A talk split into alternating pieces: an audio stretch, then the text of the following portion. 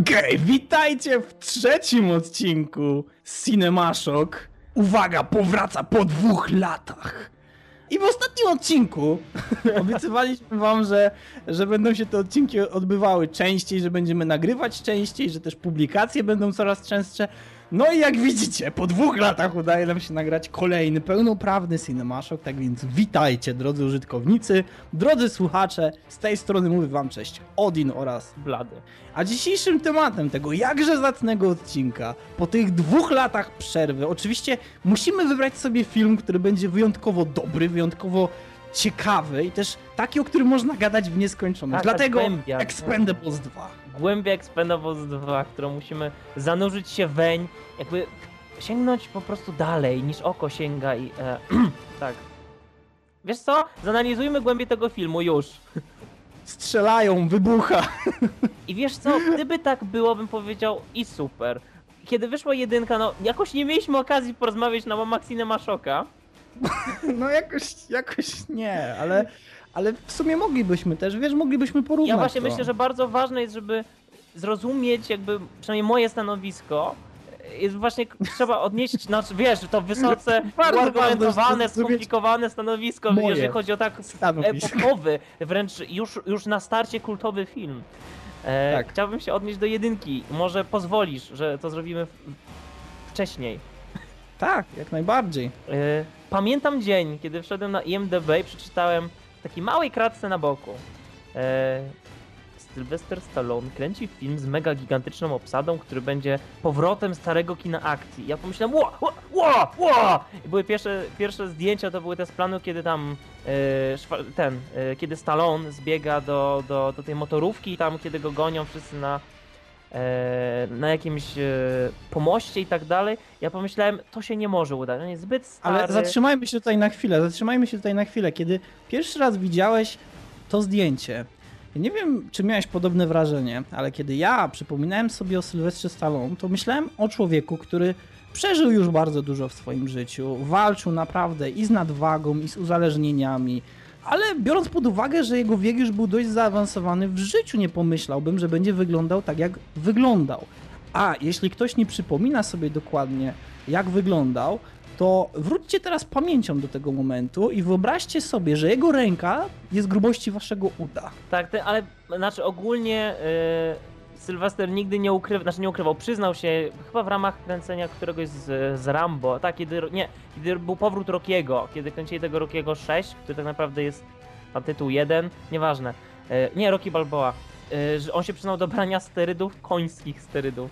Jego w ogóle zatrzymali gdzieś na jakiejś granicy, o ile dobrze Tak. pamiętam, w Australii, z tego powodu, że właśnie wywoził zbyt dużą ilość. Końskich Bo sterydów. można, bo można wywozić pewną ilość, ale to była zbyt duża Teraz ilość. on, on miał, znaczy w pierwszej części e, Rambo, on nie był jakoś wybitnie napakowany, zresztą sobie z tego żartowano w komedii w Tropikach, że w jedynce he wasn't straight up, ale już do, do dwójki się, się wykoksił i tak dalej, ale on przynajmniej wtedy miał mięśnie, wyglądał jak ludzki byt. Jednak On wyglądał bardzo dobrze. on e, jednak później jakby czuł taką presję ze strony fanów, żeby wyglądać dobrze, ponieważ rola wymagała od niego e, nie starzenia się, a jednak no on nie jest Benjaminem Batonem, tak? Jednak ludzie z, mają tak do siebie, że się starzeją. E, a on nie chciał zawieść fanów, dlatego po prostu się wtedy mega rozkoksił, przepraszał i tak dalej. Ale nie wiem, czy naprawdę udało mu się rzucić, jeżeli on dalej wygląda tak te żyły gigantyczne, pamiętam. Ale jeszcze może nie mówmy aż tyle negatywnego, bo dla mnie i tak to był, to był Glorious Day, kiedy dowiedziałem się, że po prostu powraca nie tylko Stallone, ale wszystko co on reprezentuje, czyli po prostu takie proste, pełne eksplozji kino akcji, gdzie źli kolesie są źli, dobrzy kolesie odcinają im głowy maczetą i to jest śmieszne, kiedy są rzucane teksty i tak dalej, i tak dalej, więc dla mnie... Jak najbardziej, ale trzeba też pamiętać, że on ma aż 66 lat. To znaczy, dla niego to być może jest tylko 66 lat. E, Dla mnie cały proces ogólnie przygotowania się na ten film, na pierwszą część, wyglądał w ten sposób, że pierwsze co zrobiłem, to uderzyłem na YouTube, żeby zobaczyć, jak wygląda jego trening. Wiem, że to może głupie i bardzo naiwne, ale po prostu byłem ciekawy, co on musiał ze sobą zrobić i jak bardzo się zmusić, żeby w wieku 66 lat mieć naprawdę bardzo wyraźną kratkę na brzuchu, ogromne ręce, przedramiona wielkości moich nóg i kark, który można wykorzystywać do gięcia metalu, więc o tyle się zdziwiłem, że jego trening nie był specjalnie to nie był trening ciężarowy, to nie był trening, do jakiego przywykliśmy oglądając treningi e, ludzi na przykład, którzy uprawiają zapasy lub sporty walki lub czegoś takiego. To był trening, który bardziej przypominał e, coś e, z filmu Rambo. On uderzał wielkim workiem z piachem o ziemię, przeciągał sznur, robił ćwiczenia przy pomocy bardzo takich grubych gum. Wiesz, ja byłem pod wielkim wrażeniem, że E, że jego motywacja do tego filmu była tak duża, że zmusił się do tego wszystkiego. E, I też podchodziłem do tego filmu z tego powodu z wielkim kredytem, bo ja wiedziałem, że on nie jest dobrym aktorem jako tak. Znaczy, może inaczej. Wiem, że już w tym wieku i po tym, co przeszedł, i jego twarz, ona już nie może zbyt dobrze zagrać. Ale mimo wszystko z ogromną dozą szacunku patrzyłem na jego dokonanie, bo to trzeba nazwać dokonaniem, żeby w wieku 66 lat E, być większym od większości aktorów, którzy są od ciebie młodsi ale również ćwiczą. Widzisz, ty patrzysz pod względem takim medycznym, jak on się poświęcił, ale też trzeba zauważyć, że e, on ten film niemal samodzielnie napisał, niemal samodzielnie wyreżyserował i to on sprowadził na pokład tylu tych, e, tyle tych nazwisk i teraz to znaczy, Blady, on go nie napisał, o ile dobrze wiem. On go nie, wyreżyserował. Znaczy na pewno wyreżyserował, ale jakby sam koncept tego właśnie powrotu grupy twardzieli i tak dalej, to, no, to był jego pomysł, jego marzenie, bo on właśnie opowiadał, jak on był na dnie swego czasu, już nie dostawał żadnych ról, żadnych ofert i po prostu znalazła się grupka małych, y, jakichś odważnych producentów, którzy go wtedy wyciągnęli z, ba z bagna, którzy dali mu właśnie przecież Rockiego Balboa i później Rambo, które Rambo mi się bardzo czwórka podobał, chociaż wiem, że był banalny i tak dalej. Ale był dobry. Ale był dobrym filmem i świetnym powrotem jako postaci. Więc y, dowiedzieć się właśnie, że teraz Stallone chciał jakby odzajemnić się przemysłowi, przemysłowi filmowemu samemu, dając okazję teraz innym aktorom, żeby się wykazali, no to była dla mnie wspaniała idea. I my wiem, niemal od początku było wiadomo, że Bruce Willis i Arnold Schwarzenegger pojawią się w filmie. Oni, oni są przyjaciółmi od lat 90. tak naprawdę, cała ta trójka, przecież byli razem właścicielami tej sieci restauracji Planet Hollywood, ale... Dalej są. Y, ona upadła. Ja czytałem na Wikipedii jeszcze wczoraj, że dalej są właścicielami tej sieci restauracji, być może pod inną nazwą, ale no. to jest ich plan zapasowy, który opracował, o ile dobrze mi się wydaje, Bruce Willis. Bardzo możliwe, bo to też brzmi jak Bruce Willis, ale... We need a backup plan! Więc y, dowiedzieć się, że oni chociaż na chwilę pojawią, to było dla mnie tak niesamowite, że zobaczę swoich dwóch idoli z dzieciństwa i teraz każdy z nas znaczy każdy nas w sensie, jeszcze gdyby był tu Bizon, obiecaliśmy w drugim odcinku naszego podcast, że będziemy nagrywać we trzech. Dwa lata Niestety temu. po dwóch latach nie udało się nam we trójkę nagrać kolejnego odcinka. E, pamiętam, no, nie wiem jak, jak Bizon, ale przecież Arnold Schwarzenegger czy Sylvester Stallone to byli idole naszego powiedzmy pokolenia. E, chociaż ja pamiętam, dla mnie idolem jak ja byłem taki naprawdę mały, ale taki mały, mały, mały, to jedyny w życiu plakat faceta, który wisiał w moim pokoju, jak byłem mały. No, byłem naprawdę mały, tak? I tutaj bez żadnych żartów, ale e, miałem pla plakat e, Jean-Claude Van Damme. Ponieważ mi mm -hmm. niesamowicie imponowały jego backkicki, flipy, e, no i powiedzmy bardzo ograniczony wyraz twarzy. E, no ale też trzeba przyznać, że on chyba był jedynym spośród tych trzech, jeśli tutaj już wymieniamy Arnolda Schwarzeneggera, Bruce'a Willisa oraz Sylvestra Stallone, on był jedynym spośród tej trójki, czwórki właściwie, e, który rzeczywiście związał swoje życie ze sztukami walki. I nigdy nie, nie, ja zerwał, nigdy nie zerwał z tym jeszcze. Nie zerwał tego właśnie i kiedy oglądałem jego film, jego biografię tak właściwie, e, to tam było bardzo dużo ujęć kręconych tą taką kamerką zwykłą, taką, takie rodzinne, wiesz, mhm. takie wspominki, które czasami się puszcza na magnetowidzie, żeby sobie przypomnieć, jak to kiedyś było. E, to ja pamiętam, jak on tam odpowiadał jednemu dziennikarzowi, że on nadal jest w stanie kopać tak jak kopał na tych filmach, dlatego że on nigdy nie przestał. I pokazuje właśnie na tym nagraniu, że jest w stanie unieść tą nogę bardzo wysoko. I to może jest nic tak naprawdę. To jest taki, taki szczegół, który można sobie gdzieś tam zapisać na boku kartki i o nim zapomnieć. Ale mimo wszystko dla mnie to też ma jakieś znaczenie, że e, ci ludzie, tak jak widzisz, tak jak tu powiedziałeś, że Sylvester Stallone, on też miał taki okres, kiedy nie był w stanie wyciągnąć żadnej roli od nikogo. I, i tak samo miał Van Damme przecież. Ale to chyba o tym powiemy za chwilę, bo ogólnie Van Damme'owi była zaproponowana rola w Expendables, właśnie powiedział, w jedynce była zaproponowana rola. On miał tak? zagrać pomagiera Steve'a Austina, tego, z którym później walkę naraz toczą Jason Statham i Jet Li. Eee, ale on ją odrzucił wtedy, bo stwierdził, że jeżeli ma być powrót na ekrany kin, to on w taki sposób nie chce powracać, jakoś tam pomniejsza rola, która mówi chyba dwa zdania w całym filmie. I słusznie. E, I słusznie zrobił, ale pamiętam właśnie jak byłem e, wtedy, kiedy to był Expendables zapowiedź, to było jakoś tak 2007, 2008. Byłem wtedy strasznie zawiedziony, że mój idol z dzieciństwa nie powróci, ale mimo wszystko Jet Li, e, którego Rise to Honor, gra komputerowa jest jedną z moich ulubionych na PlayStation 2, który był przerewelacyjny w... Nawet jeżeli to nie są najlepsze filmy, to Jet Li ma na, naprawdę świetne sceny, czy to właśnie w Smoku, czy w tej serii Cradle to the Grave, który zresztą chyba Bartkowiak, nasz polski cinematografer, reżyserował. Niemniej e, cały ten zespół był tak nietypowy, bo chyba zapowiedzi trochę się rozminęły z rzeczywistością, bo nam zapowiadano, że to będzie powrót wszystkich gigantycznych gwiazd, ale koniec końców to ani Cortey, który gra tego mm, kalafiorowego ucha, jak, jak on się nazywa ta postać? Toll Road? E, Randy. Bardzo możliwe. E, ogólnie oddział nie składa się jakoś z wybitnych postaci, bo Jason e, Statham jest znany, tak? E, No, on już sobie ale on nie jest na- bohaterem tamtych lat, on jest współczesnym bohaterem i chyba jest jedynym z obsady, który dalej dostaje aktywnie filmy. A widzisz, bardzo fajnie, że akurat wszedłeś na ten temat, dlatego że możemy połączyć Jetta Lee i właśnie Statama. Nie wiem, czy wiesz, ale on grał w filmie razem z Jetem Lee. Ja nie pamiętam, jak to się nazywało. To było coś Wojna, czy coś takiego. Jeden z tych filmów, który wywarł na nim ogromne wrażenie z tego powodu, że Jet Li w tamtym filmie był właśnie e, tym adwersarzem, z którym on się musiał pojedynkować, ale na nim zrobiło ogromne wrażenie to, w jaki sposób Jet Li się porusza, w jaki sposób on płynnie przechodzi z jednej postawy do drugiej, w jaki sposób skacze i tak dalej.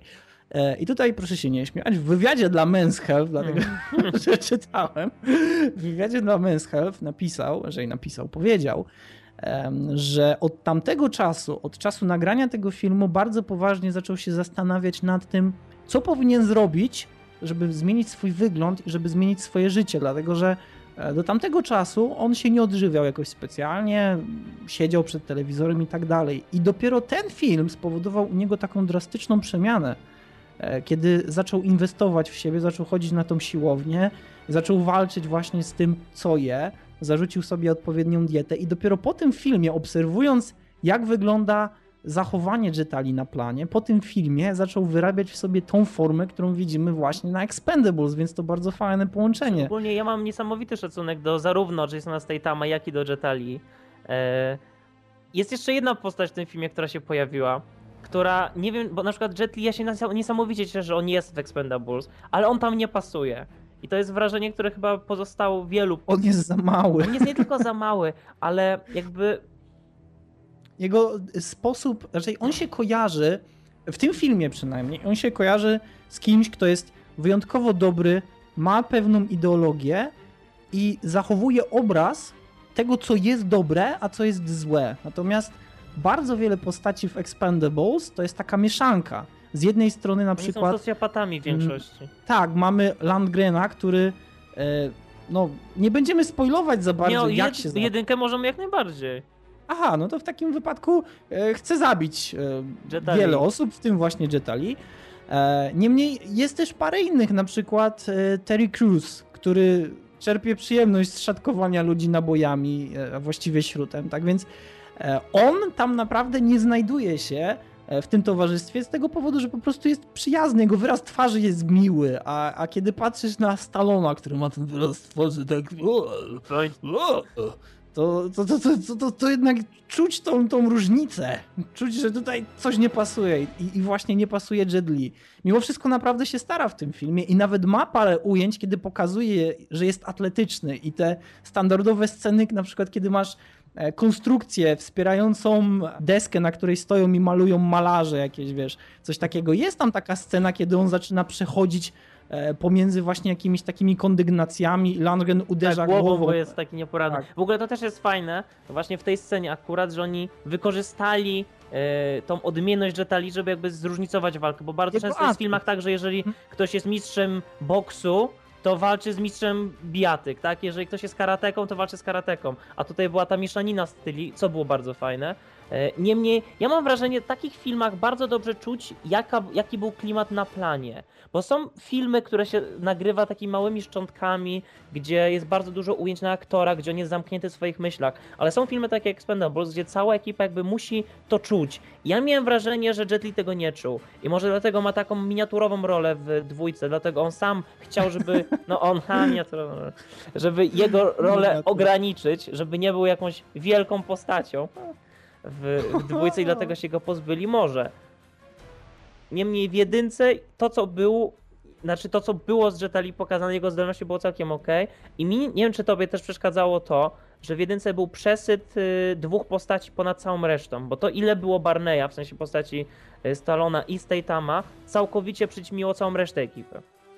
Tak, jak najbardziej, ale to zresztą od samego początku moglibyśmy się zastanawiać, jak będzie wyglądał rozkład ról, jak będzie wyglądał czas na ekranie tych wszystkich postaci, skoro zarzucasz tak wiele znanych nazwisk. Dla niektórych, znam takie osoby, dla niektórych Steve Austin jest bardziej popularną personą niż Statham.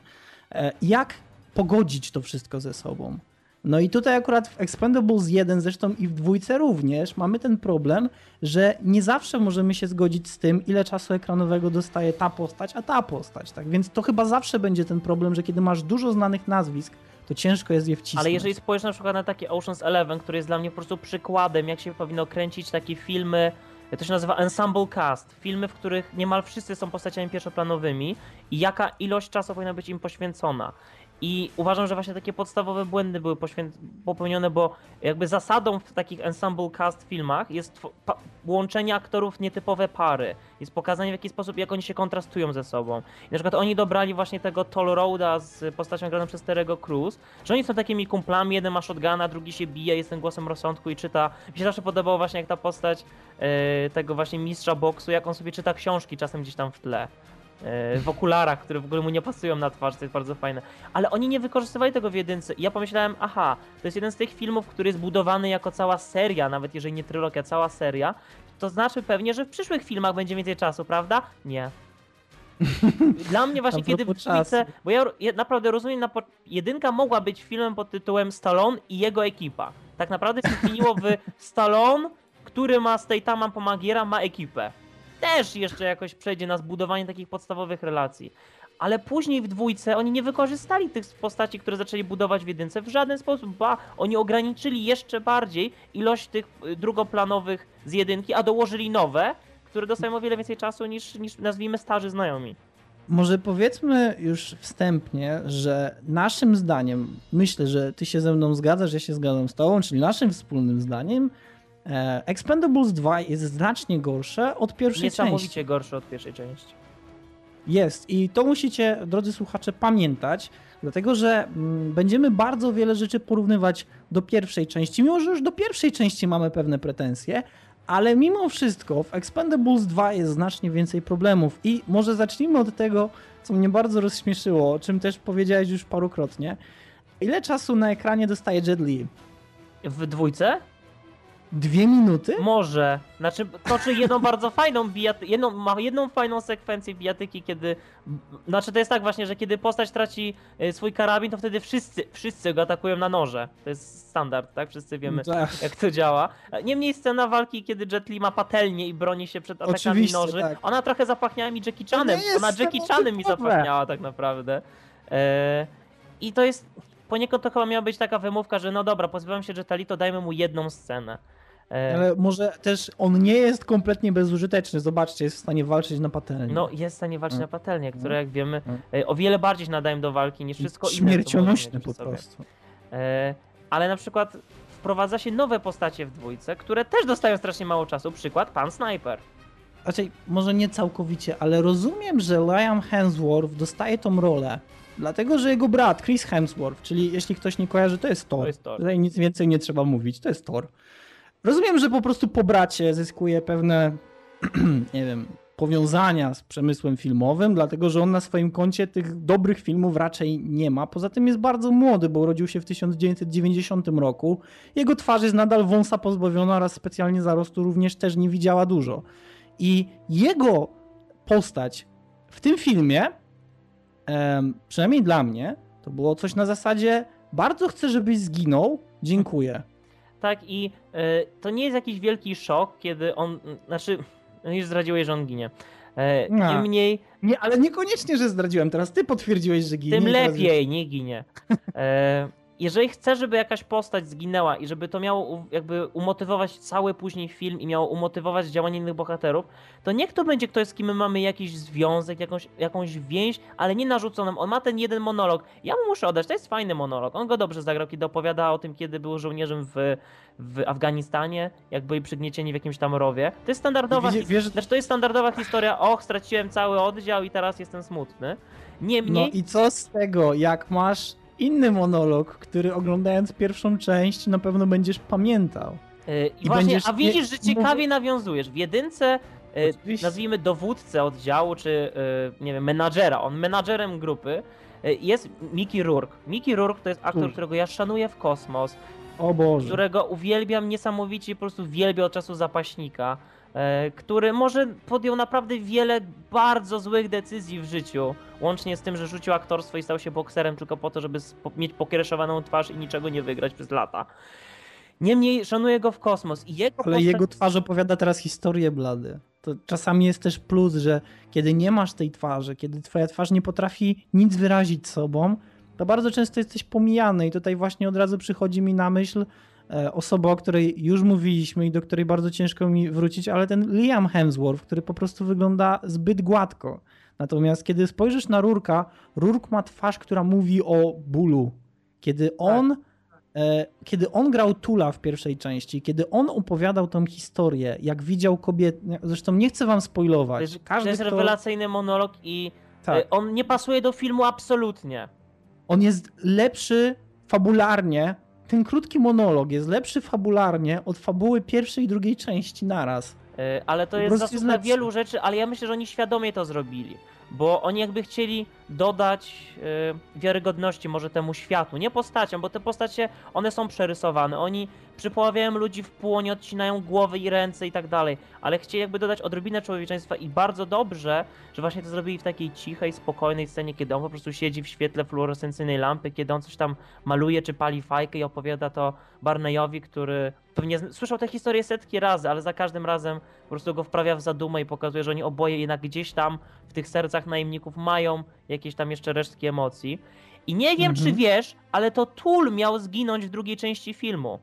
I główny wątek miał wyglądać w ten sposób, że on po latach się zdecydował, no dobra, jednak wam pomogę na jednej ostatniej misji i to on miał być tym snajperem, to on miał zginąć i to jego mieli mścić. Jeszcze bardziej mi popsułeś Expendables 2, bo wtedy byłbym w stanie zrozumieć Tą to, wielką że... zemstę, kiedy cała ekipa Tak, Jednak, Tak. jednak Mickey Rourke nie chciał tak, bo znowuż jego rola miała być bardzo ograniczona i zrobił podobnie co Jet Li, po prostu stwierdził, że mu się to nie podoba i y, musieli na szybkiego sprowadzić postać, która jakby leżała na biurku. One, o, s- postać tego snajpera miała się pojawić już w jedynce i znowuż, gdyby on już był w jedynce, to przynajmniej byśmy mieli jakąś więź do bohatera. No, Tak. ale pokazali jednak, y, wyciągnęli tą kartę nieużytą, proszę bardzo, to jest... y, Jego, jego historia wygląda w ten sposób. Poznajemy go na samym początku filmu. On zaczyna mówić Barneyowi, zresztą za... nigdy nie byłem w stanie wyrazić, jak bardzo podoba mi się przy Stalonie imię Barney. Tak. On jest taki, a, tak Barney, chodź tu. Tak czy inaczej. E, Billy the Kid, bo taki jest pseudonim naszego snajpera, opowiada Barneyowi o tym, że chciałby już zrezygnować z tego wszystkiego, dlatego że go to męczy, dlatego że to nie jest przeznaczone dla niego. No i Stallone mu mówi, o, okej, o, spoko. I wsiada na motocykl i odjeżdża. Po I piwie. My mamy mniej więcej... Słucham? po piwie, bo oni pili wszyscy, a później staną wsiada No, na motocykl. No ale to spokojnie, ma kask. I... Nie, E, no ale ma, ma, ma. ma? Możliwe, nie wiem, po jego twarzy, Chyba ma, po, po nie nim wiem, nie albo widać, nie czy on ma kask, czy... No tak czy inaczej, to jest tak naprawdę jedyna rzecz, jakiej dowiadujemy się o tym, o tym bohaterze, o tej postaci. On jest tak bardzo pobocznym bohaterem, jak tylko można być pobocznym. Jeśli wyobrazisz sobie poboczną drogę, to 20 km od tej drogi on gdzieś tam stoi, do ciebie macha. Bo on, on nie jest w jakikolwiek sposób ustanowiony w tym świecie. On po prostu jest i on chce, on chce odejść. Tak więc, kiedy on już odchodzi, to ciężko czuć do niego jakiekolwiek współczucie. No chyba, że jesteś młodą dziewczyną, której naprawdę podoba się taki przystojny, młody mężczyzna, który biega z 19-kilogramowym e, karabinem wyborowym na ramieniu i ja, ja, ja, rozumiem sytuację, kiedy chcemy pokazać, że on jest naprawdę przydatny, że traktuje swoją rolę bardzo poważnie, kiedy na przykład Stallone do niego mówi, że you take the point, czyli stajesz się pointerem i on zaczyna wybiegać naprzód, żeby, żeby przeprowadzać pewien zwiat tego, gdzie oni wbiegną. I, i tak przez to resztę ekipy się czuje staro. Tak, dokładnie. Wszyscy się ma. W ogóle to jest ciekawe, że wszyscy mają się czuć staro. Nawet Stay tam. Tak. Który biega półmaratony, on ma się też czuć staro. To jest. To było tak wymuszone, to było bardzo wymuszone. Mhm. Tak samo Terry Crews, który potrafi, potrafi, bo nie wiem czy, czy robi to na co dzień, ale wiem, że potrafi, z paru wywiadów, które czytałem, potrafi biegać na 100 metrów całkiem dobrze. Przy tej górze tak mięśni więc... on ma tlen jeszcze, żeby biegać? Tak, tak, on jest bardzo wysportowany. Ogólnie naprawdę mamy tutaj do czynienia z ludźmi, którzy w swoim życiu osiągnęli bardzo dużo. Na przykład że będziemy kiedyś się jeszcze zachwycać pewnie za parę minut nad Dolphem Langenem, ale, ale to, już, to już przejdźmy dalej. Tak czy inaczej, kiedy Liam Hemsworth ostatecznie ginie, naprawdę ciężko jest czuć jakąkolwiek empatię do tego bohatera, szczególnie kiedy, kiedy Jean-Claude Van Damme pyta się go, czy się mnie boisz. Jest taka mhm. scena, kiedy... A właśnie powiedziałeś Jean-Claude Van Damme. Dobrze, za chwilę, no. E, tak. I kiedy, kiedy Jean-Claude Van Damme pyta się go, czy się mnie boisz? I Billy the Kid odpowiada nie. Mhm. I ginie. I to jest to jest jego ostatnie zdanie, z którym ty zostajesz do końca tego filmu. I ja naprawdę na miejscu Stallona bym zrobił o, o, i bym poszedł. No ale nie Tyle. Billy ginie i ma pogrzeb, nazwijmy to tak. O, pogrzeb jest piękny. Który jest tak patetyczny, przerysowany. Zresztą Przepraszam, przed tym jest jeszcze e, moment, kiedy zostają złapani. Tak, i oczywiście Jean-Claude Van Damme, w ogóle zacznijmy od tego, Jezu, jak ja, się, jak ja go zobaczyłem po tych latach. Ja nie wiem, wiesz, to jest może zabrzmi trochę tęczowo, tak? Ale ja się naprawdę poczułem dziwne ciary, że po prostu mój bohater z dzieciństwa, te, ta ikona. Przecież ja nie potrafiłem docenić tych filmów, których on grał. Przecież to były naprawdę słabe filmy. Przecież to, on nie jest wybitnym aktorem, ale dobry Boże potrafi kopać. I po prostu kiedy zobaczyłem go z powrotem w tym płaszczu, w tych okularach, z tym tatuażem, z tym jego okropnym akcentem, ja byłem tak zachwycony, że wreszcie ma rolę, że to jest jego powrót, tak? Że że pokazał, że potrafi, że pokazał, że, że może się zebrać. Ja też widziałem te filmy właśnie, w których jest pokazane, jak, jak y, Van Damme przechodził depresję, jak on błagał producentów, jak on spał pod y, biurami, pod y, studiami, żeby dostać jakąś rolę, choćby poboczną. E, I teraz w końcu dostaje taką rolę przywódcy gangu, twardziela, który uwielbia noże i tak dalej. To jest tak pasuje do niego i to jest tak świetny powrót dla niego. Może nie jest najlepszy film, może to nie jest najlepsza postać, najlepsze dialogi, ale Stallone, po prostu Jean-Claude Van Damme e, i ale wymiana. Robi właśnie też... najbardziej oklepany i standardowy błąd w głównych złych filmach, czyli teraz puszczę was wolno, bo nie byłoby filmu, gdybym was teraz ostrzelał. ale też ja chciałbym jeszcze trochę się cofnąć tutaj i powiedzieć, że ogólnie e, fabuła tego filmu zakłada, iż Stallone musi odzyskać pewną rzecz, Potrzebuje do tego e, pewnej osoby. Jest to pani o nazwisku Nian Yu. E, jest to Azjatka, ona nie ma na swoim koncie specjalnie dużo filmów, tak Ale czy inaczej. postać, ja, ona wygląda, że to była ona napisana pod Lucy Liu. Bo Lucy Liu to jest chyba jedyna Azjatka szanowana tak naprawdę. Którą można kojarzyć od razu. Nie, no tak, no powiedz mi, że nie, no to jest, jeżeli chodzi ja o kinie... Tak, a, tak, tylko że ona chyba już przestała aktorzyć po tym... Po, po aniołkach Charlie'ego przestała aktorstwa, tak? E, tak czy inaczej, chodzi o to, że musieli się, um, oczywiście Barney, czyli Sylvester Stallone, musiał się wymienić z Jean-Claude Van Damme e, tym czymś. Teraz na samym początku Bruce Willis informuje Stallona, że nie może on sprawdzić, co to jest, nie interesuje go to, to nie jest jego brocha, musi to po prostu dostarczyć do nich z powrotem i wtedy jego dług jest chyba spłacony, ale jeszcze nie, nie do że końca. zaczniemy mówić o spłacie. Tak, jeszcze o tym pogadamy. E, wymiana, kiedy Statham musi oddać to coś, jest również patetyczna. Ja nie wiem, czy na to zwróciłeś uwagę, ale wydaje mi się, że sposób, w jaki oni starali się wykreować tych twardzieli, którzy się niczego nie boją, nawet kiedy wycelowane są w nich lufy karabinów półautomatycznych, to, to naprawdę jest.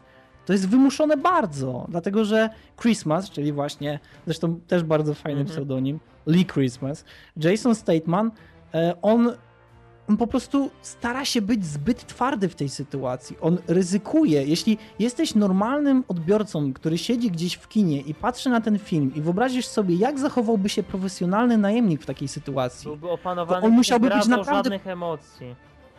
to naprawdę musiałbyś być mega głupi, żeby stawiać opór, żeby prowokować, żeby podkreślać, jaki to nie jesteś twardy i tak dalej, w sytuacji, w której ktoś może cię zabić zwykłym pociągnięciem za spust. Ale jeszcze to nie jest przyjaciół, bo to, że siebie narażał, Tak. bardzo, ale on narażał całą ekipę wtedy. Dokładnie, tak więc to było głupie i to mi się akurat w tym filmie bardzo nie Ale podobało, że jeszcze- starali się pod... A propos tej... Bo starali się, po... czekaj, czekaj, Mhm. starali się podkreślić to, że jest twardy. Tak jak w pierwszej części Expendables, on miał ten moment, kiedy poszedł na kosza Mhm. i rozwalił tą piłkę, wbijając nóż. Tak, że gdyby ona nie była napompowana, to wbiłby ten nóż prosto w trzewia tego, tego, tego chłopaka, z którym go niby tam zdradzała jego, jego przyjaciółka w cudzysłowie.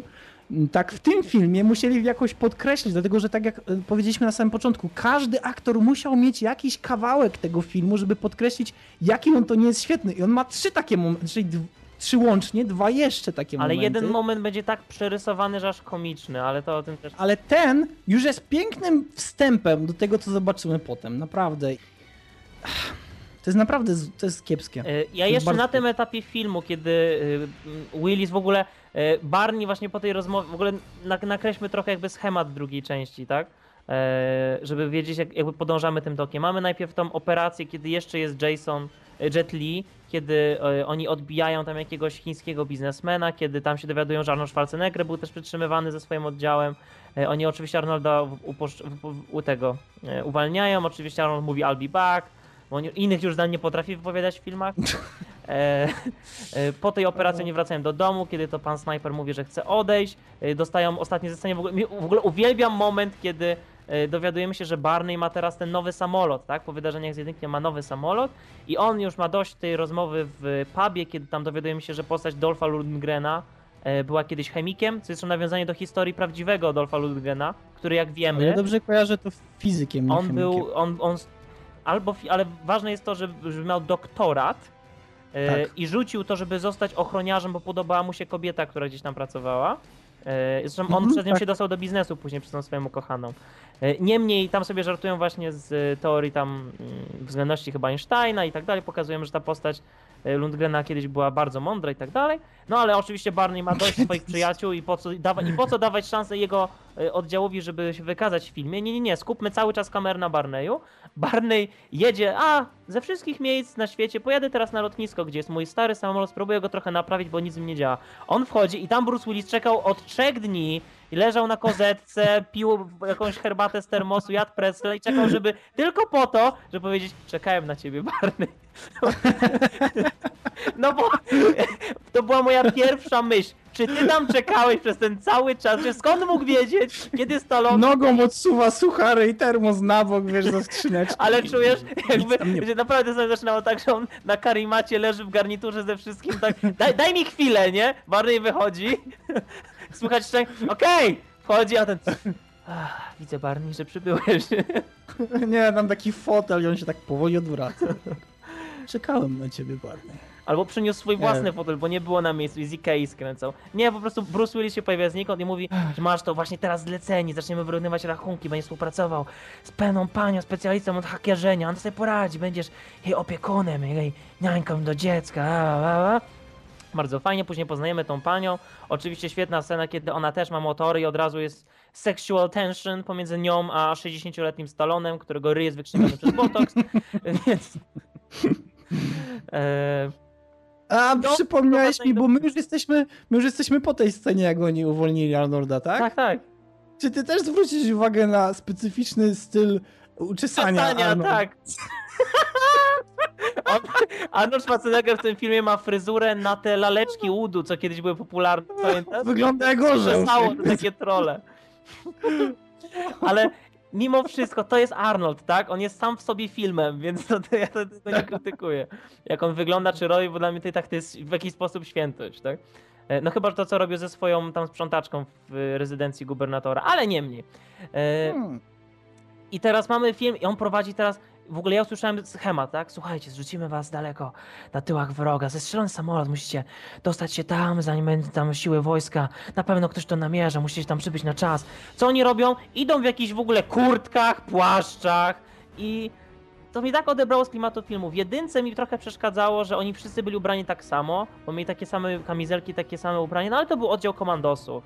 I w sumie wiesz co, wtedy narzekałem na to, ale w dwójce jak oni idą po prostu w płaszczach i jakichś mycach na głowie, przecież oni tak by nie mogli się podać za cywili, bo noszą ewidentnie na wierzchu broń. Po prostu bez sensu. I w ogóle To jest głębszy plan. taktyka. W jedynce Barney był pokazany jako ten wielki strateg, który raz zobaczył posiadłość z daleka i potrafił opracować plan. Prosty, ale wejść po cichu, założyć ładunki, on uratuje dziewczynę, reszta się przegrupuje na placyku, wysadzają kolumny i tak dalej. Był przynajmniej dowódcą. A tutaj on idzie środkiem, broń przewieszona przez ramię, macha do snajpera, żeby szedł jako pierwszy z baretem, bo to idealna broń do czyszczenia na bliskiej odległości. Ale to masz rację. Zresztą rzecz, na którą nie zwróciłem uwagi i teraz dopiero tak sobie to formuję, że przecież on w jakikolwiek, ten film jest pełen przy, przypadków, dlatego że on w jakikolwiek sposób nie chciałby, to on nie dowodzi. Mhm. E, Fabułę kreuje przypadek. Po pierwsze łapią ich. Właśnie ja na- najbardziej nie lubię, jeżeli postać, która ma być tym świetnym komandosem, jest łapana przez swoją głupotę lub nieostrożność, bo nie zabezpieczyli terenu, bo nie sprawdzili, nie wiem, ka- I przeżywa przez a przeżywa przez głupotę. przypadek. Nienawidzę jak przypadek też. decyduje o przeżyciu bohatera. On powinien się wykazać sprytem, w ostatniej chwili improwizować, powinien mieć jakąś kartę przetargową, na przykład e, może i nas obeszliście ze wszystkich stron, ale nie wiem czy wiecie, ale snajper założył wszędzie dookoła Claymory. Jeżeli do nas strzelicie, one eksplodują i zabiją nas wszystkich. Coś w tym stylu, jakimkolwiek wytłumaczyć to lepiej, nie. Nie. I, i te, Ale też e, jest bardzo wiele innych takich sytuacji, na przykład kiedy, kiedy mamy mm, konfrontację z czołgiem, który jest najbrzydziej wyrenderowanym czołgiem, jakiego w życiu widziałem w filmie, to również ratuje ich przypadek. Kiedy e, trafiają w podziemia, również ratuje Mhm. ich przypadek. Kiedy lecą samolotem i są o włos od tego, żeby się rozbić i żeby, już zresztą dwukrotnie się rozbić, tak? Również ratuje ich przypadek w tym filmie. Jest mnóstwo przypadków. Ale I one akurat się tak składają, że głównym bohaterom nic się nie dzieje. Co najwyżej są troszeczkę pobijani, chociaż po kilku sekundach dochodzą do siebie i jest w porządku. Tutaj właśnie dobrze wspomniałeś, bo bardzo często ten przypadek jest jeszcze wzbogacony o naprawdę słabe CGI, które sprawia, że i tak, jeżeli już scena sama w sobie była trudna do uwierzenia, to jeszcze naprawdę słabe efekty komputerowe przeszkadzają. I teraz w jedynce było mnóstwo praktycznych efektów. Tam było mnóstwo pirotechniki, Mhm. przewracania samochodów. Okej, tam nie było, w sumie, w sumie w jedynce nie ma wielu takich scen akcji, akcji. To są dwa pościgi samochodowe i jedna gigantyczna strzelina na koniec, którą zresztą uwielbiam. I w całym filmie takich ewidentnych CGI w pierwszej części to chyba było tylko walenie się tej posiadłości. Znaczy, jako nasz zwalenie posiadłości. No, jak się, no, jak, ja jak wiem, się te wiem, filary pękają i wszystko się, y, się zawala. I znowu nienawidzę tego słowa. Niemniej, w dwójce co chwilę nas uderza naprawdę słabe CGI. Ja nie wiem, czy po sukcesie jedynki oni stwierdzili, nie no, teraz nie będziemy robić y, efektów praktycznych, które wszyscy ludzie akceptują od lat 80., tylko damy słabe efekty komputerowe, co było e, okropne. Niemniej, zostają złapani, jak powiedziałeś, zdobyli wcześniej ten jakąś kod, to były szyfry i plany jakieś tam... Również przez przypadek też Punktów. zwróćmy E, uwagę I to jest chyba że- jedyna scena, kiedy Terry Crews się może w jakikolwiek sposób pojawić na ekranie, kiedy on pomaga otworzyć ten safe, kiedy e, Statham i Stallone ciągną z jednej strony, a jeden Crews wystarczy po drugie, żeby utrzymać te gigantyczne drzwi. Wielkie łapsko. Te zarzuca to po prostu ten muł eksploduje, on jest w ogóle taki naoliwiony, ja po prostu patrzę, Jezu, to jest tak przesadzone, ale ja lubię, To jeżeli film jest jedyna postać, która chodzi w krótkim rękawku w tym filmu właśnie na samym początku, dlatego że jemu jest ciepło. Mówię, jest ciepło, Spokojnie, bo on ma rocket fuel. E, I ma też jeden z niewielu takich naprawdę dobrych one-linerów, bo ogólnie w jedynce one-linery były rzadko. Jak były, to zwykle nie trafiały, ale jakby nie przesadzały. A tutaj postać jakby czuje tą potrzebę, jakby ten wirus lat 80. się obudził, że po każdym zabiciu praktycznie w filmie główna postać musiała coś powiedzieć śmiesznego. E, I jeden z niewielu naprawdę śmiesznych tekstów to właśnie mówi Terry Crews, kiedy podsumowuje, że ta, ta hakerka Azjatka y, tam she's crazy yo, but at least I got a pump. Nie, że przynajmniej podpompował podpompował muły jak Yes. otwierał ten save, także Jest. Chociaż a propos one-linerów, też jest bardzo fajny myk na samym początku filmu, kiedy widzisz knock-knock. Więc e, to mi się bardzo podobało. Jeśli nie, nie kojarzycie, tutaj chodzi o... Taran. Tak, taran, tak, knock-knock, czyli puk-puk. I, To było i bardzo bad fajne. attitude na, na, na Właśnie, Bad Attitude, były chyba trzy napisy, tak mi się Tak, wydaje. oni trzema jeepami jechali.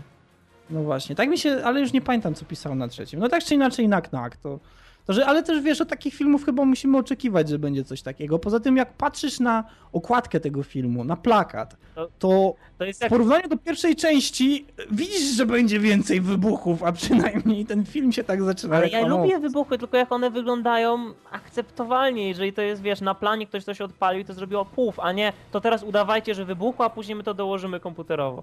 Niemniej, No tak. oni oczywiście y, są złapani po zdobyciu tego modułu. Jean-Claude Van Damme, jak mówiłeś, zabija ich y, gościa. Oni robią mu ckliwy pogrzeb i Stallone mówi jeden z lepszych y, one-linerów, kolejny, czyli y, jaki jest plan, Barney? Wykaż się swoim strategicznym geniuszem. Y, Track and fire and kill him.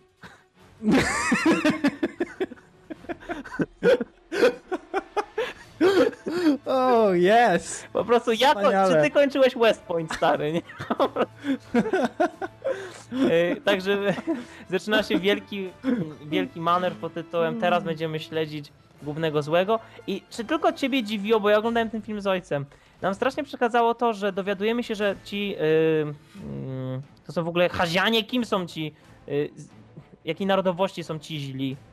Czy oni są po prostu European? I to ma być samo sobie przerażające. E, przyjmijmy, że są European, chociaż wydaje mi się, że, te, e, że to jest na terenie byłego Związku No Radzieckiego. to, to dlatego, też że... wiem, ale czy jest w ogóle nazwany ten teren? Bo mi się wydaje, że to jest po prostu nic. Wiesz co, e, oglądałem Expendables 2, nie zwracałem aż tak uwagi No na dobra, fabułę. nazwij, powiedzmy, że to jest Polska.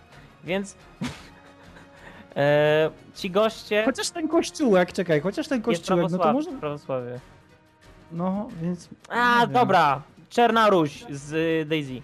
Więc Daisy, Czerna tak. Rusi e, oczywiście znajdują jakiś tam trop, bo oni tam oczywiście są bardzo źli, e, ci terroryści i oni cały czas kopali w jaskiniach jakichś, wykorzystywali do tego chłopców i mężczyzn ze wszystkich wiosek pobliskich. Kopali, kopali, a mimo to jak tylko znaleźli plany, to potrzebowali dwóch dni, żeby wydobyć cały pluton czy uran, czy co oni tam mieli. Po prostu jak mogli kopać To znaczy, y, ogólnie chodzi o to, że dostęp do tych szybów jest zaminowany, czyli był kiedyś zaminowany i teraz ten dostęp jest zagruzowany kompletnie, tak więc trzeba odgruzować, odkopać Ale oni tam to prace wejście. były mega zaawansowane, jak oni jeszcze nawet nie mieli najmniejszego pojęcia, gdzie to się tam znajduje. A później Van, E- Van Damme otwiera mapę, mówi o, plutonium, wydobądź wszystko. I masz trzy dni, spoko, żeby. To znaczy, mi się wydawało, że chodziło o to, że wejścia do tych kopalni były zablokowane, a Pluton był składowany i oni wiedzieli, gdzie jest. Zresztą w późniejszej części filmu widać składowiska Plutonu, zresztą e, tak nie wyglądają składowiska Tym Plutonu, no, ale powiedzmy, że Czytałem, to są wielkie... gdyby oni naprawdę mieli wywieźć tyle plutonu, to by potrzebowali po prostu małej armii ciężarówek, bo jest tak ciężki, tym bardziej nie można by go nosić w rękach. Nie? No nie można by go nosić w rękach i też skaziłby bardzo szybko powietrze i tak dalej, i tak dalej jeszcze. Nie, to No dobra, w ogóle... to jest filmowa logika, akurat to mi nie przeszkadzało na tyle, żebym się pultał, tak? Jest No, strefny nie pojemnik, to- pultałem się. Science, nie? Tak więc oni wydobywują to z takich wielkich silosów betonowych i po prostu przewożą wagonikiem. Tak. I to banga. Wal- wagonikiem. No i ale...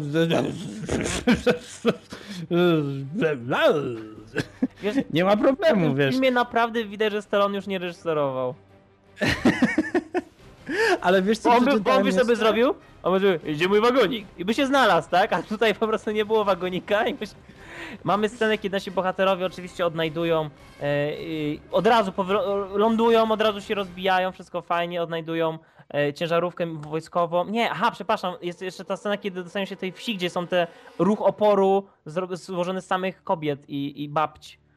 Właśnie ja nie pamiętam w jakiej to kolejności było. Czy oni najpierw zostali zaskoczeni przez wszystkich, potem trafili do. Nie, oni najpierw do tej knajpki się udali. Christmas i... A tak, najpierw do knajpy. Zresztą tak. Tak, nie, nie. e, To, była, to była chyba najkrótsza rola, jaką można było komukolwiek dać. Nawet nie wiem, jak ten ktoś się nazywał, tak czy inaczej, duży biały mężczyzna, Mhm. który był naprawdę bardzo duży, a chwilę później już leżał na ziemi i to właściwie koniec. On chyba coś nawet powiedział, tak mi się Tak. wydaje. On coś do nich mówił. Tak więc no, to już nie była niema rola, tak więc nie można go nazwać Ja, ja widzę powrót w trójce. Ja tak, tak, ewidentnie. Niemniej oni właśnie lądują, od razu znajdują wrogą wojskową ciężarówkę, dowiadują się, że rzeczywiście w pobliżu operują ci, e, ci, ci, ci źli i udają się do kryjówki. Kryjówkę sobie przyjmują na jakiejś bazie rosyjskiej, która była używana do planowanego ataku na USA. I powiem ci szczerze, Stany, kiedy tak. ja zobaczyłem tą makietę, ja byłem pod wrażeniem w ogóle pomysłu, że coś takiego można zawrzeć w filmie. I mi się bardzo podobała sama lokacja. Bo to jest, to jest prawdziwe, rzeczywiście były takie I to makiety. jest naprawdę klimatyczne właśnie, kiedy oni zakręcają z tej naprawdę takiej no, typowo wschodnio-blokowej wsi tymi ciężarówkami, ułazami, uralami, skręcają i nagle mamy replikę po prostu takich typowych Stanów Zjednoczonych, łącznie z billboardami, plakatami, ze wszystkim. Także to było bardzo klimatyczne i spędzają Mhm. noc. I to jest niby ta scena bonding experience, tak? Kiedy wszyscy członkowie oddziału ze sobą Mm. rozmawiają, kiedy oni sobie żartują, kiedy oczywiście jest więcej Cruz wpieprza swoje sałatki specjalne na masę, co też mi się bardzo Tak, podobało. wpieprza Kiedy mówi, oczywiście- man, gotta eat, man. Yy, oni tam to wcinają, oczywiście. Zresztą chyba jest nawet pytanie, gdybyś miał umrzeć, Tak, jaka jest to co by było twoim ostatnim posiłkiem? Tak. ostatnim posiłkiem, co w teorii miało też być taką zabawną sceną, która pokazuje ich, ich charakter. E, bardzo fajnie jest oczywiście mała scena kolejnego napięcia seksualnego pomiędzy panią Hacker a, a Barneyem. I zbliża się poranek. I ty już wiesz, zbliża się poranek. Mamy tę cudowną po prostu scenę, kiedy y, Terry Crews pije kawę, wychodzi sobie na spacer, wraca, oznajmia, e, słuchajcie, widzę naprawdę czarno zapisane strony scenariusze. Piu, piu, piu, piu, piu, piu, piu, piu. I zaczyna się strzelina na ulicach. I teraz To- Chwilę to później, jest moment. Nie, to jest ta sekunda. Znienacka. To jest ta sekunda, ta, ta, ta strzelanina, kiedy ja, jak oglądałem, straciłem wiarę. Bo w pierwszej części jest jedna gigantyczna strzelanina pod koniec filmu, która kiedy była nowa, kiedy ten film był nowy, jedynka, była jedną z moich najulubieńszych strzelanin w historii filmów, ponieważ ona była świetnie nakręcona, wyreżyserowana, było świetnie pokazane, jak każdy z członków oddziałów inaczej walczy. Było pokazane właśnie, jak e, Jet Li oddaje te precyzyjne strzały i kopniaki, było pokazane, jak e, Statham rzuca tymi... no- W ogóle latające noże Statama w jedynce to była poezja. Uwielbiam rzucane noże, wiedzą to wszyscy, którzy słuchają nasz podcast o grach. Uwielbiam, jak w grze można rzucać nogami, uwielbiam, jak w filmie rzucają noże. no ale też Barney w tym momencie miał swój rewolwer, z I- którego też... I w jedynce y, właśnie Barney używał rewolwera, czasem tych swoich dwóch y, koltów przerobionych. Y, Było pokazane właśnie, jak każdy z nich ma inny styl walki, jak oni się uzupełniają, oni się osłaniali, oni przechodzili od osłony do osłony, oni trzymali broń na, na ramieniu, przecież ten bokser miał celownik holograficzny i sprytnie przerzucał właśnie na, na cele.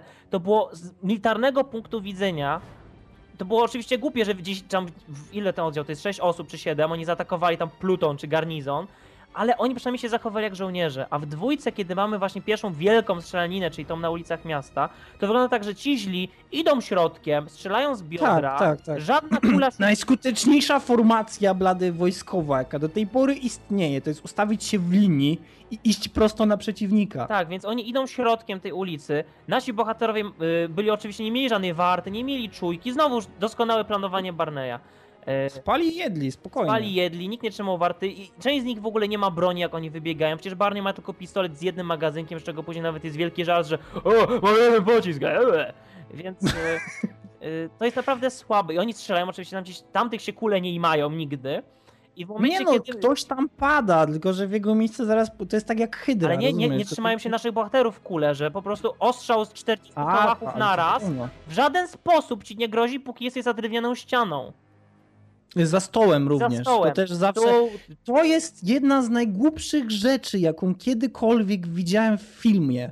I w filmach w ogóle, dlatego że to się pojawia bardzo często. Nawet w najnowszym Total Recall masz dokładnie taką samą scenę, kiedy główny bohater po prostu wjeżdża pod stół, akurat tutaj pod stół, nie zasłania się stołem, ale ląduje pod stołem i w tym momencie jest kompletnie niewrażliwy na pociski, które przebijają ten stół, ale akurat tak się zdarza, że w niego nie trafiają. Nie no, widzisz, Akurat Bruce Willis, jak w pierwszej szklanej pułapce, też miał scenę, że się chował pod stołem i też kule przechodziły, ale on to wykorzystał, żeby nikt nie widział, w którą stronę on zmienił, bo on się pod tymi stołami w sali konferencyjnej przerzucał, tak? Ale Tak, nie, a- tutaj drewno, doskonała osłona. Tak samo Oczywiście. cienka blacha falista, super, po prostu kałach nie ma szans, nie? Więc Spokojnie. Masz tą sytuację, kiedy jest naprawdę już źle, kiedy on tam dzwoni do, do powinny żeby wezwał pomoc w ogóle. tak. Wysłali jednego człowieka do swojego bojowego samolotu, który gdzieś tam zostawili. y, Bez opieki, cały kar, wszystko jeden koleś jedzie Statham, bardzo fajnie. Ale to jest Christmas, spokojnie. No dobra, Christmas is coming. y, I już nasi bohaterowie są otoczeni, pojawia się trójwymiarowy czołg, Ale z nienacka. pojawia się nie nienacka zapomnij. czołg. I kiedy już myślisz, że nie ma opcji, żeby nasi bohaterowie przeżyli, Tak. Nagle wszyscy giną. Tak? To są strzały, które trafiają pod różnym kątem, z różnych kierunków w ludzi. Następnie widzimy, raczej nie widzimy, ale możemy przypuszczać, że rakieta wystrzelona z naprzeciwka uderza w ten czołg. No, czołg wybucha. Czołg traci że- oddech, bo on robi takie... Tak, bo, bo to, jest, to jest od razu to, co się dzieje z, ze zwykłym czołgiem, że jak dostaje rakietą e, z przodu w pancerz, to, to jest koniec już, to już jest koniec. E, I pojawia się nie kto inny, Chuck jak fucking Norris. Dokładnie. I wiesz co, uwielbiałem minę mojego ojca w tym momencie, bo on nie wiedział, że Chuck Norris gra w tym filmie. E, a jako, że no, no poniekąd e, jestem, jesteśmy równie silnymi fanami właśnie tych starych filmów kopanych, to po prostu jego reakcja to było no niemożliwe, synek. I tak, spojrzał się na mnie, to nie on. Z taką pewnością, to nie on. Ja mówię, nie ojciec, naprawdę jest Chuck Norris. No i później jest tam krótka dialog i tak dalej. Och, ten dialog, ja bym proszę. chciał, ja bym chciał, żeby ta scena pojawienia się Chucka Norrisa miała sens. Naprawdę, gdyby on miał zautomatyzowane wieżyczki. Na przykład, bo to jest powiedziane, że on jest samotnym. Nie no, jest coś takiego, tak? E, Ja bym chciał, żeby to było w najmniejszy sposób uzasadnione, jak on potrafił zniszczyć czołg i zabić 40 ludzi, e, którzy sobie po prostu tam stali. On oczywiście ma karabin G36, e, który ma łączone magazynki, więc w sumie wow, mógłby szybko je przeładować, ale mimo wszystko to wygląda po prostu głupio. I Chuck Norris się pojawia, mówi to jedno zdanie i ja myślałem szczerze, że to będzie tyle, co już widzimy Chucka Norrisa. Tymczasem Skuban się jeszcze pojawi w filmie. Niemniej, Ale, ale poczekaj, spokojnie, spokojnie. Po pierwsze, na ile wyceniasz jego wiek, patrząc na niego w tym o, filmie? ale wiesz co, on, jego broda jest zaskakująca młoda. Tak, on wygląda naprawdę dobrze, a wszyscy nasi słuchacze, którzy nie wiedzą, Chuck Norris w momencie nagrywania tego filmu ma 72 lata. No to w takim razie polecam jego y, płyn do farbowania brody, niemniej wyglądał naprawdę w porządku. Chyba przez cały Bardzo film on tylko jedną osobę kopnął, co mnie smuciło wielce. Później dopiero... Tak czy inaczej, on też mówi bardzo jedną ważną rzecz. To jest nawiązanie do popkultury, o którym nie wiem, czy powiedziałeś, czy miałeś zamiar jeszcze Miałem powiedzieć. zamiar. Tak, więc Chuck Norris mówi, że tak, jestem tym Chuckiem Norrisem, że jestem tym Bookerem. Mhm. Kiedyś ugryzła mnie kobra. Po trzech dniach Męczarni. Tak, po trzech dniach męczarni skręcającego bólu. Kobra umarła. Turururu. I to jest ta wielka scena, po prostu wielkie wejście Chucka Norrisa. On tam mówi trzy zdania, że no fajnie było, ale pracuję sam, Barney. You know, I walk alone. I walk alone. I znika. Co? Ja nie wiem. Ja ogólnie przez cały, a propos tego klimatu na planie, ja mam wrażenie, że oni się naprawdę świetnie bawili, jak kręcili ten film. Naprawdę. na pewno. Ja mam, ja jestem pewno. pewny, że oni się świetnie bawili, tylko kiedyś ktoś, ja nie pamiętam już kto, ja kiedyś pamiętałem aktora, który powiedział, że im lepszy klimat na planie, tym gorszy film. Eee, ja myślę, że oni się zbyt dobrze bawili. Oni wrzucali siebie tymi żartami, tymi uśmieszkami, tymi żarcikami pod nosem i tego jest po prostu w pewnym momencie za dużo. I ja jestem niesamowicie zachwycony tym, że oni się sadzili tutaj Chucka Norrisa, że nawiązali do popkultury, że dali mu szansę zniszczyć czołki, zabić 40 kolesi, ale nie tak. Jeśli właśnie chodzi o atmosferę na planie. Bardzo wiele się mówi o tym, w jaki sposób Kubrick e, kręci swoje filmy. Ły. Ja nie wiem, czy, czy ogólnie Kręci ły. wiesz. No okej, ale nie wiem, czy ogólnie wiesz, ile było powtórzeń w lśnieniu. Chyba 200 to E, był nawet rekord później Guinness. Tak, właśnie, więc tam niektórzy aktorzy y, naprawdę byli wkurzeni, niektórzy z nich naprawdę płakali. I to nie z tego powodu, że scenariusz to zakładał, tylko z tego powodu, że nie potrafili już wytrzymać. I może dzięki temu ten film da się w niego naprawdę uwierzyć. Na przykład Shelley Dulvan, czyli e, ta pani w lśnieniu, która ucieka przez praktycznie cały film, albo przez całą jego drugą część, e, to ona miała sceny, w których nie miała płakać, ale ona płakała z tego powodu, że nie była w stanie już wytrzymać, dlatego że tak bolał ją kręgosłup i nogi. I po tym wszystkim, kiedy oglądamy ten film, to zaczynamy czuć to napięcie, zaczynamy czuć to wszystko, co było odczuwalne w momencie jego nagrywania. Natomiast kiedy widzimy Expendables, wydaje mi się, że bardzo często nie będzie nas opuszczać wrażenie, że ten film jest zrobiony trochę tak z łachą.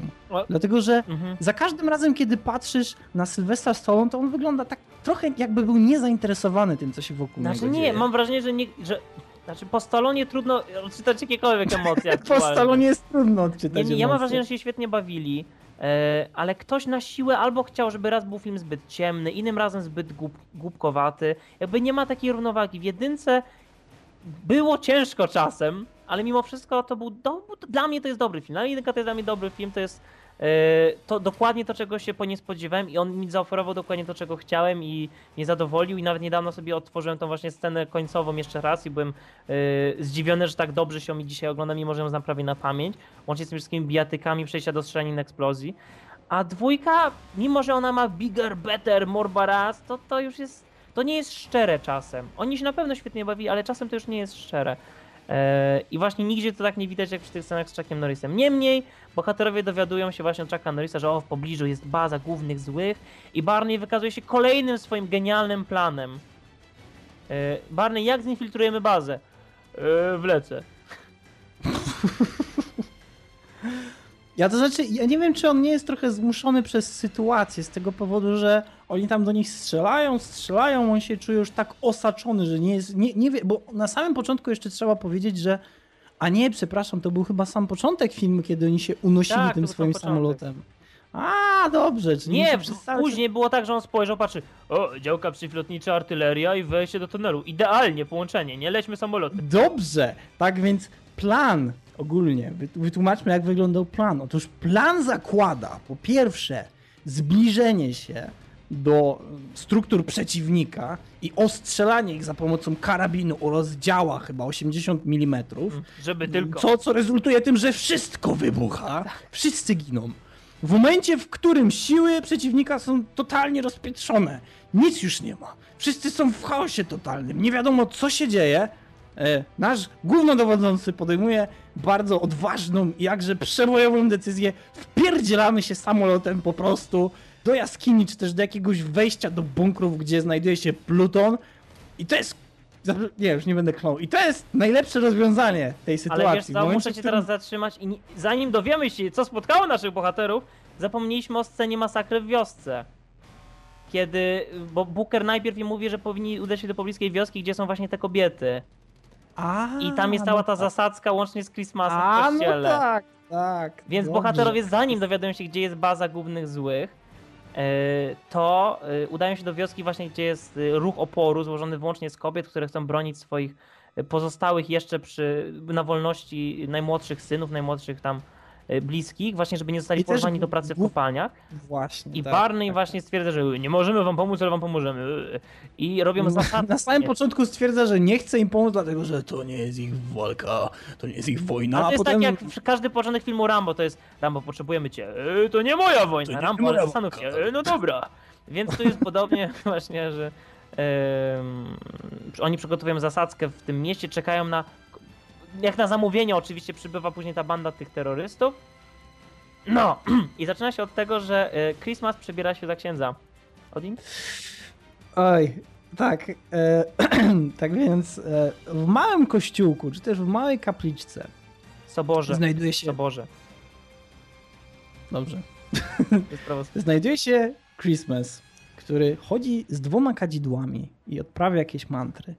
I do tego małego kościółka wbija nagle z 30 mężczyzn uzbrojonych po zęby w ciężkich butach, rozglądając się, kogo jeszcze mogą porwać, czy ktoś się tutaj nie ukrywa.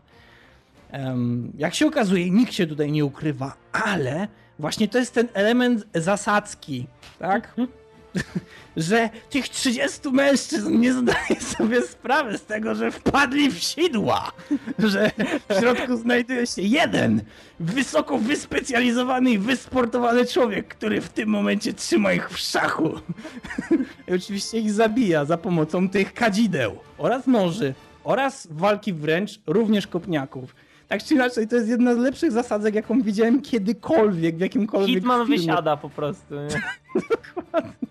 Pozwolić się obkrążyć przez... I kiedy jest już zbrojony w kadzidło.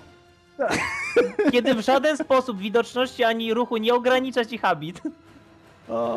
Niemniej e, Statham w jedynce miał jedną rewelacyjną sekwencję, kiedy przechodzi pomiędzy walką wręcz do strzelania z pistoletu, do rzucania nożami i oni bardzo chcieli to odtworzyć tutaj, ale im nie wyszło totalnie. Ja nie wiem co... Ale to było tak strasznie sztuczne. Tak, właśnie w jedynce Ta to jest, jest takie określenie, czasem się spotykam w zagranicznych recenzjach, że to jest organiczne, w jedynce to było po prostu kupowałeś to, ty wiedziałeś, że to było przesadzone, wiedziałeś, że to miało być cool, ale to kupowałeś, a tutaj on miota tymi nożami po prostu z, z, z palcy praktycznie, one mu strzelają Te kadzidła iskry. wyglądają jak te ostrza chaosu Kratosa, rozumiesz? To wygląda dosłownie jak, jakby on miał jeszcze tą zadrę na twarzy i ten tatuaż czerwony. No i on po prostu zaczyna machać i ciąć.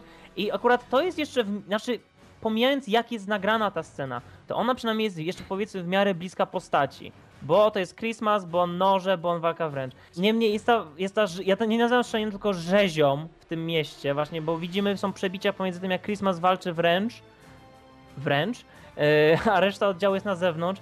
I to jak ten oddział walczy na zewnątrz jest tragikomiczne. Jest straszne. Ja nie Oni wiem, się się odwracają stało. W ogóle widzimy, jest jedna scena chyba śmieszna, kiedy Terry Crews uderza kimś tak prostopadle o belkę jakąś taką, widziała, pamiętasz? Kiedy on po prostu nim tak wali jak takim workiem. Yy, mamy tam, gdzieś w tle widać jak y, ten bokser, ja zawsze zapominam, Toll Road, jak Toll Road komuś tam zakłada chwyt, ale ona jest tak okropnie nagrana i na koniec oczywiście wszyscy bohaterowie stoją ramię w ramię obok siebie, na środek ulicy wybiega jeden ostatni koleś, oni w niego rozładowują tam cały magazynek i to jest super zajebista scena, bo oni go rozstrzelają. Tak, to jest podsumowanie, to już wi- to oni wiedzą teraz w momencie, w którym strzelają w tego jednego kolesia i kończą wszystkie swoje magazynki. Oni wiedzą, że nie ma już Nie, nikogo oczywiście, innego. bo nie liczyli. I oczywiście Twardek Stallona e, spoczywaj w kawałkach. I to wiesz, Wow. wtedy ka każdy, ka każdy, y, każdy jest wtedy psychopatą i każdy się z tego śmieje. Niemniej, mamy już za sobą tą okropną rzeź w wiosce, mamy później wspomniane przez ciebie sceny, kiedy oni odnajdują jakoś tą bazę w tunelu, wlatują do niej samolotem, tam miała być wielka egzekucja, ale oni zapobiegają, wszystko fajnie. E, Lądujemy później w tym w skarbcu, oni, znaczy tam, oni są zatrzaśnięci razem z tymi cywilami i e, Dolph Lundgren ma w końcu scenę dla siebie, kiedy zaczyna wykorzystywać jakiś tam patent, żeby połączyć fosfor w ścianie, tak, z płonącym prochem. Opowiedz mi o tym, bo ty, to ty jesteś ten, ten smart one. Co on tam chciał zrobić? E, ja nie wiem, Blady, co on chciał zrobić. E, to znaczy, no na pewno chodziło o jakiś materiał, który miał być pirotechniczny. Nie, bo mówi, o, to ściana to fosfor.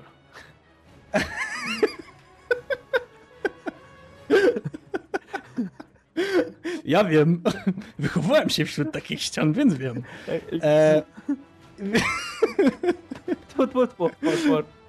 e, powiem ci tak. Nie mam najmniejszego pojęcia, jak w rzeczywistości wyglądałaby reakcja, którą on chciał przeprowadzić. Natomiast e, fosfor nie jest materiałem, z którym chciałbyś się obchodzić w taki, w taki sposób, naprawdę. Nie, to nie Niemniej, jest materiał. Scena była tak chciałbyś- przewidywalnie, on wiedział, że ona się skończy, tylko syk, że nic, wiesz, po prostu czasem żart jest spodziewany, jest śmieszny, a czasem żart niespodziewany bywa nieśmieszny, to jest jeden z tych nieśmiesznych, spodziewanych żartów, ale największy, naj- ubawiłem się na tej scenie tylko dlatego, że później mamy CGI, jak Arnold przybywa ich uratować. Tym bardziej, że oni go budują jak najlepszą rzecz na ziemi, bo on wychodzi na To zewnątrz, ma wyglądać jak MacGyver. ale to... nie, nie, ale no po- powiedzmy, uratował oczywiście Schwarzenegger, mówi jedyny tekst, który potrafi, czyli I'm back. E, wychodzi na, wychodzą na zewnątrz i oczywiście ma być wielkie kokobongo, kiedy cały oddział wraz z Bruce'em Willisem, Arnoldem Schwarzeneggerem i jak się później okaże również z Chuckiem Norrisem wyrusza, żeby zatrzymać Jean-Claude Van Damme. No brzmi jak recepta po prostu na najlepszą scenę akcji w historii wszechświata, nie. I teraz o ile w No. jedynce mieliśmy właśnie ten wspomniany przeze mnie balet, pirotechniki, charakterów, różnych broni, taktyk, technik, y, montaż zarówno właśnie te rozbrajania, strzelanie na duże, małe odległości, shotgunów, automatycznych shotgunów, y, rzucania granatami, precyzyjnego rozmieszczania, planowania, czasem skręcania karków, skradania się, używania noży. Tak, cała ta końcowa strzelanina na lotnisku to jest my idziemy środkiem, strzelamy z biodra, wy idziecie środkiem, strzelacie z biodra, ale nasze kule są lepsze, dlatego wy umieracie, nasi goście idą sobie środkiem twardy, rzucają teksty, Chuck Norris jakimś cudem wszystkich osłania, Pluton się wysypuje na ziemię. Pluton się wysypuje i w ogóle standardowe. O, To jest- e, główny zły ucieka. Na pewno nasz główny dobry go dopadnie samemu, nie trzeba mu pomagać, nie? Po prostu. Oczywiście, ale to Standardowe. O, osłania, osłaniam cię, ty go dopadnij. E, bardzo mi się podobało w jedynce, że ta końcowa bijatyka. e, Znaczy, Barney miał jedną walkę ze Steve Austinem i on ją przegrał. W ogóle podczas kręcenia tej bijatyki w pierwszej części Stallone sobie złamał kręgosłup. O matko, to... Znaczy miał złamany, czy tam miał operację później kręgu, czy coś, bo on tam tak wyrżnął plecami o ten e, próg, czy coś, że, że po prostu skończył na łóżku na 6 tygodni chyba. E, I w ogóle lekarze mu mówili, że nie powinien w dwójce w ogóle żadnych, yy, tym, nie powinien nie powinien samemu brać udziału w scenach kaskaderskich właśnie ze względu na ten jego kręgosłup po jedynce. Niemniej w jedynce Barney przegrał bijatyga z Steve'em Austinem i końcową walkę wygrał z nim Toll Road, czyli jakby ten główny właśnie pięściarz ekipy. Były zapaśnik, którym zna te wszystkie chwyty, ciosy, dźwignie i tak dalej. Ale nie, I to było wiarygodne. To było właśnie bardzo fajne, że masz w tym filmie masz podział na role. tak. Kiedy każdy z, każdy z aktorów ma moment, kiedy zaczyna lśnić w tym filmie, kiedy przedstawia to, że zobacz, to jest moja specjalizacja, w tym jestem dobry. I to jest właśnie, to jest ta dobra część pierwszej części Expandables. Natomiast w drugiej części, tak jak powiedziałeś, to jest Kokobongo, to jest chyba najlepszy, e, najlepszy zwrot, jaki można opisać samo zakończenie. Ja od momentu wyjścia e, z jaskini do momentu obserwowania Schwarzeneggera dalej w jego uczesaniu, które mnie Myślałem, że będzie w stanie coś zmienić, że może on tak ma wyglądać, No. dlatego że został, wiesz, nie. This is how Nie. governors wear his hair. This is the perfect Cza- way. California. Chuck Norris, który idzie bokiem i po prostu W strzela ogóle z tak, ale on nawet, on, nawet, on nawet się nie stara. On, tak, i właśnie o tym mu mówię, że tak jak Chuck, no, może inaczej. Sylvester Stallone w trakcie całego tego seansu, jeśli patrzysz na jego twarz, naprawdę, jeśli się przyglądasz tylko i wyłącznie jego twarzy, on naprawdę wygląda na znudzonego. I, i, i, i wiesz, i, i kiedy patrzysz na Chucka Norrisa, y, Chuck Norris wygląda tak, jakby reklamował te swoje przyrządy kiedyś w latach 90. w TV Markecie. On, on nawet nie robi takiej miny, wiesz, jakiejś takiej, żeby strzelał. Tylko Bruce Willis wydaje się być zaangażowany w to wszystko, dlatego że Schwarzenegger, kiedy strzela, to tylko lekko mruży oczy Mhm. i starasz się sobie wmówić, że jest sens w tym wszystkim, że kiedy, że kiedy Schwarzenegger i Willis wsiadają do samochodu, tak? nie, nawet nie to, kiedy są jeszcze na tym lotnisku i kiedy, kiedy ze sobą rozmawiają, kiedy Chuck Norris i Schwarzenegger mają ten moment bardzo krótkiej rozmowy między sobą, Mhm. Może byliby w stanie zamienić kilka słów, ale na miłość boską przed nimi stoją jeszcze ludzie, którzy do nich strzelają. Ale oni mówią coś, co. To co będzie następne? Rambo? A ja tak. a Może się zamkniesz, bo to nie było śmieszne. Po prostu. Tak. Potem Jak mamy widzisz te scenę- dwie ikony kina naraz, to ty chcesz, żeby to coś znaczyło, a nie było wrzucone tylko po to, żeby móc powiedzieć, że w jednej klatce było obok siebie Schwarzenegger i Norris i rzucili nieśmiesznym one-linerem. No. No tak. Potem mamy, potem mamy scenę, w której o ile dobrze kojarzę, tylko nie jestem pewien, Toll Road, czyli Randy Couture i Cortej. Cortez. Cortej. No. O, przepraszam, najmocniej. I Terry Crews rzucałem synchronicznie nożami. Co nie pasuje do Coś, postaci. co było, coś, co było chyba zarezerwowane dla cholernego Christmasa. Znaczy w jedynce, nie no, akurat w jedynce też Cruz rzuca raz tą swoją żyletą, żeby Znaczy, uratować tak, tak, ale to wiesz, to, to nie jest, to, ten, ten nóż wygląda jak nożyczki do otwierania miasta, a nie jak nóż.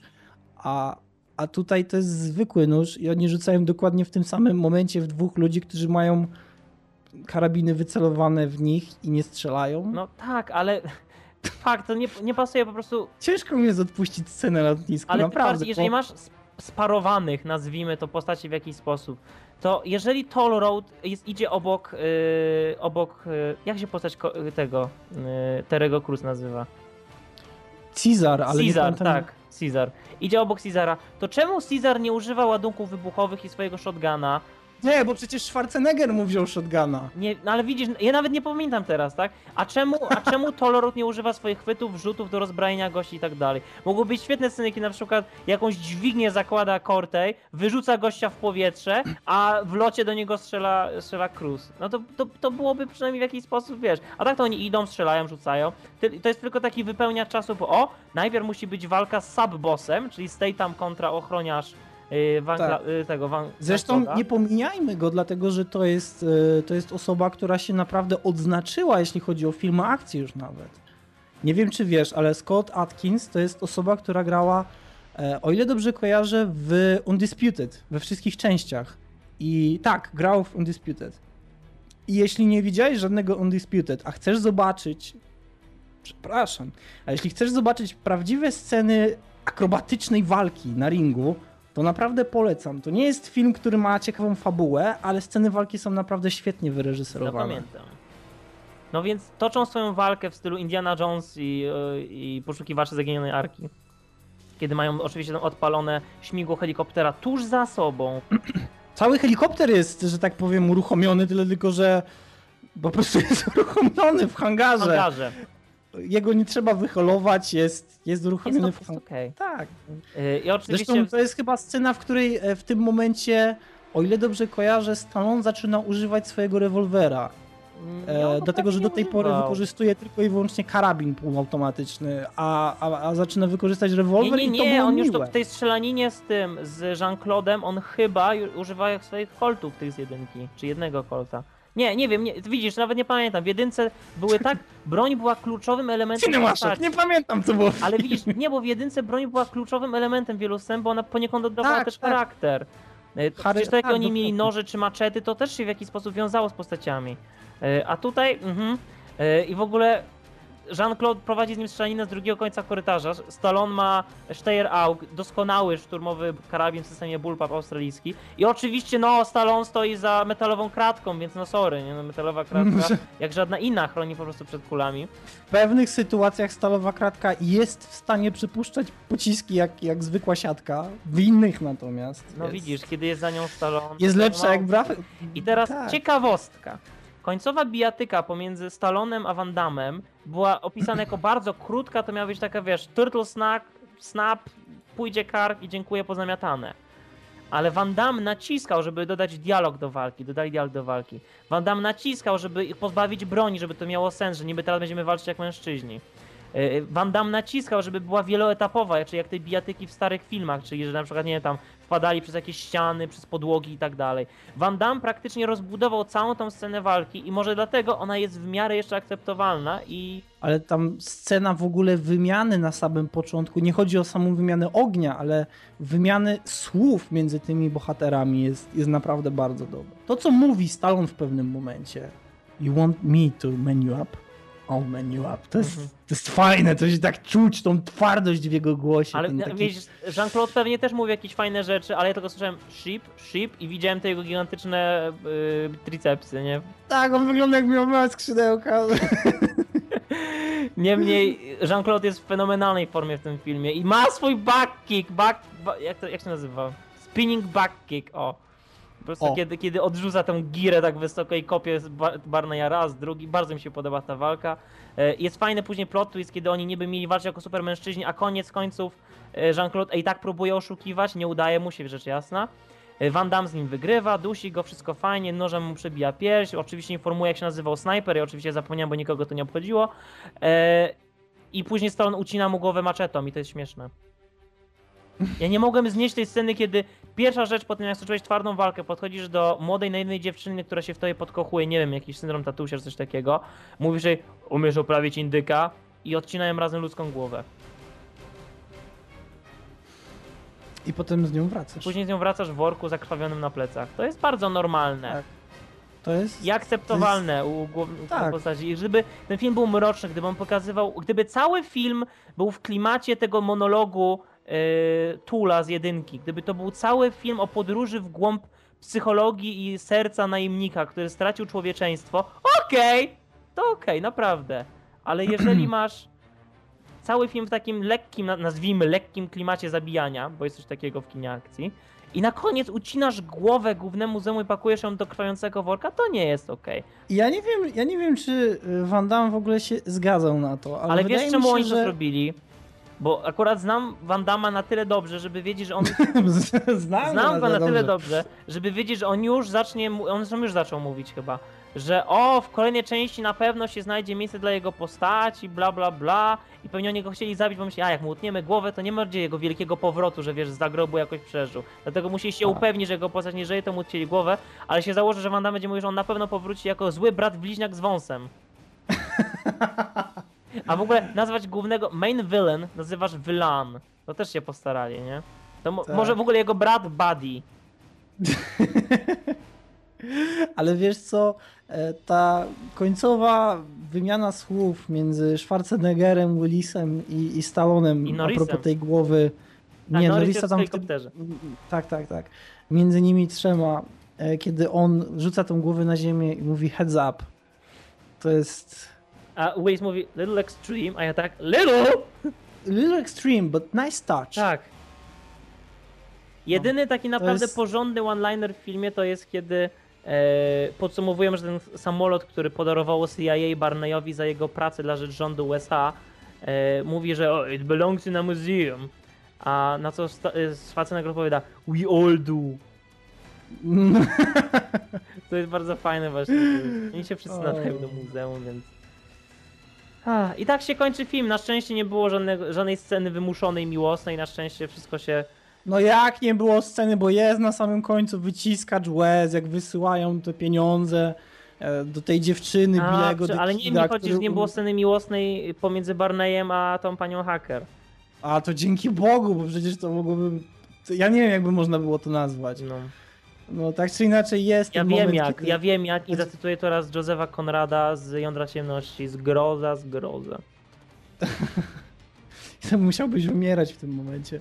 Tak czy inaczej, e, potem jest toast w kierunku kamery, mamy się napić razem z nimi, ale właśnie to mnie trochę boli, że ta, znaczy boli, to chciałem zwrócić uwagę właśnie na ten błąd scenariuszowy, że na samym początku motywujemy wszystkich, wszystkich bohaterów, żeby pomścić biednego Liama Hemswortha, dlatego że on umiera w tak tragiczny sposób i pod sam koniec ta dziewczyna, do której on chciał wrócić, dlatego że tak bardzo ją kochał, dostaje gotówkę, jego zdjęcie i krótki list. Ona po prostu czyta ten list i nagle jest ukazany jak, jak Stallone razem ze swoimi kumplami, piją piwo, zadowoleni. Naprawdę ciężko mi jest obrażać ten film, ciężko mi jest dewaloryzować jego, jego jakąś tam wartość. Naprawdę ciężko. Ciężko mi jest nawet składać słowa tak, żeby nie obrazić tego filmu do samego końca, bo staram się go wyciągnąć, bo ja naprawdę doceniam, że Stallone tutaj jest, ale on scenariuszowo jest strasznie kiepski i, i ten koniec, on nie podsumowuje tego filmu w żaden sposób. W żaden. W żaden sposób. Bo to zły film był.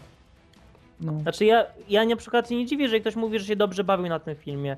Bo jeżeli się całkiem wyłączy umysł, się tylko patrzy na te eksplozje i się ogląda wiele współczesnych filmów, gdzie zdarzają się nawet gorsze sceny CGI, to może tak. Ja nie mówię, że oni się nie starali, że oni nie zdobyli świetnej obsady, ale brakowało serca w tym filmie. I może jedynka nie była mega silna technicznie, może miała naprawdę oklepanych głównych złych, Zawsze zapominam, jak się nazywa ten fenomenalny, chyba kubański aktor, który grał tego przywódcę dyktatora i oczywiście e, zawsze rewelacyjny. Dawid Zajazd, on w Dexterze grał. On jest świetny i po prostu hipnotyzujący wzrokiem. E, I do tego I jeszcze gra mieliśmy nadal przecież, komeko. e, Detektywa Batistę polecam Dextera każdemu. jeszcze mieliśmy Robertsa przecież, który grał, e, to jest, nie wiem czy wiesz, ten, ten który grał agenta CIA skorumpowanego, to jest brat Julie Roberts. Hmm. E, Teraz już wiem. Więc w jedynce y, mieliśmy może parę błędów, mieliśmy czasem gorszy scenariusz, mieliśmy czasem mniejszy jakiś budżet, ale było serce, było czuć pasję tych ludzi do tego filmu, który oni sprowadzają. A dwójka to było poniekąd takie już jechanie na tym, co zrobił pierwszy film, na siłę staranie się tego rozbudowanie.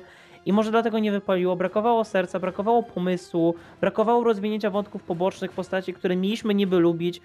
Straciliśmy szacunek do wielu pierwszoplanowych postaci. Pojawiły się wątki, które prowadziły donikąd.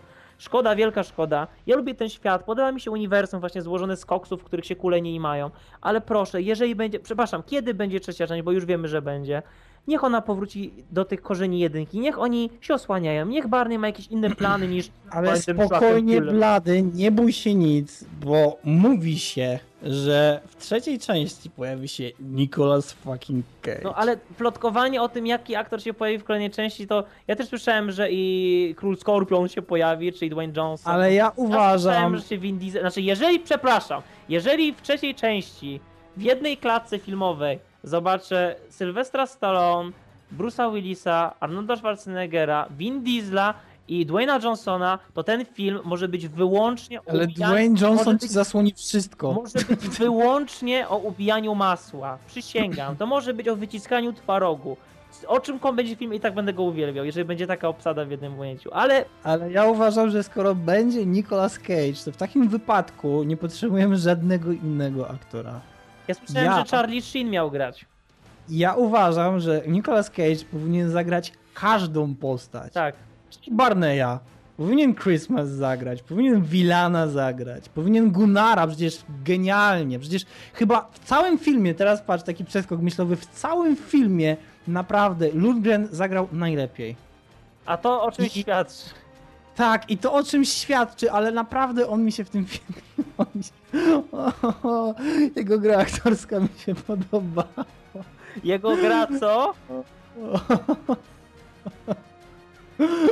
Jezus Maria, naprawdę. Ja teraz jeszcze W jakim... W tle wysłałem Odinowi na, na Skype'ie teraz obrazek, który mam nadzieję, że pojawi się jako opis tego odcinka.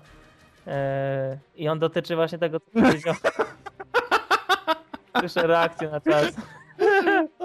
Tak, Cage, Cage, Cage, Cage, Cage, Cage, Cage, Cage, Expendables 2, Cage, jako każdy z bohaterów. Jako każdy z bohaterów, więc e, tutaj kończymy naszą przebieżkę po Expendables, po tym świecie.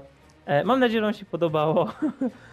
Dajcie nam znać. Oczywiście nie, nie, każdy, nie każdy przyszły odcinek Cinema Shocka e, Za dwa lata. będzie aż tak szczegółowo pisał cały film. Jednak tutaj po- poniekąd czuliśmy taką potrzebę i to się naturalnie rozbudowało aż do takiej poziomu takiej analizy wręcz filmu. E, Mhm. Spodziewajcie się rozmowy o innej ważnej serii filmów, która też miała e, nie tak dawno premierę. Znaczy, kole- ukazała się niedawno jej kolejna część. E, może już w trzyosobowym składzie, kto to wie? I też Kto to wie, tyle tylko, że jeśli będziemy mówili o tym filmie, to przygotujcie się na to, że weźcie kocyk, termos, jak Bruce tak, tak, tak, tak, tak, dlatego, że ja sobie porobię tym razem notatki. Też, też. Jak ja sobie porobię notatki, to będziemy naprawdę bardzo długo dyskutować. E, także to, to już niebawem, bo wiemy jak często wychodzą odcinki Cinema Shocka. E, w tym momencie żegna się z wami Blady. Oraz Odin. Na razie.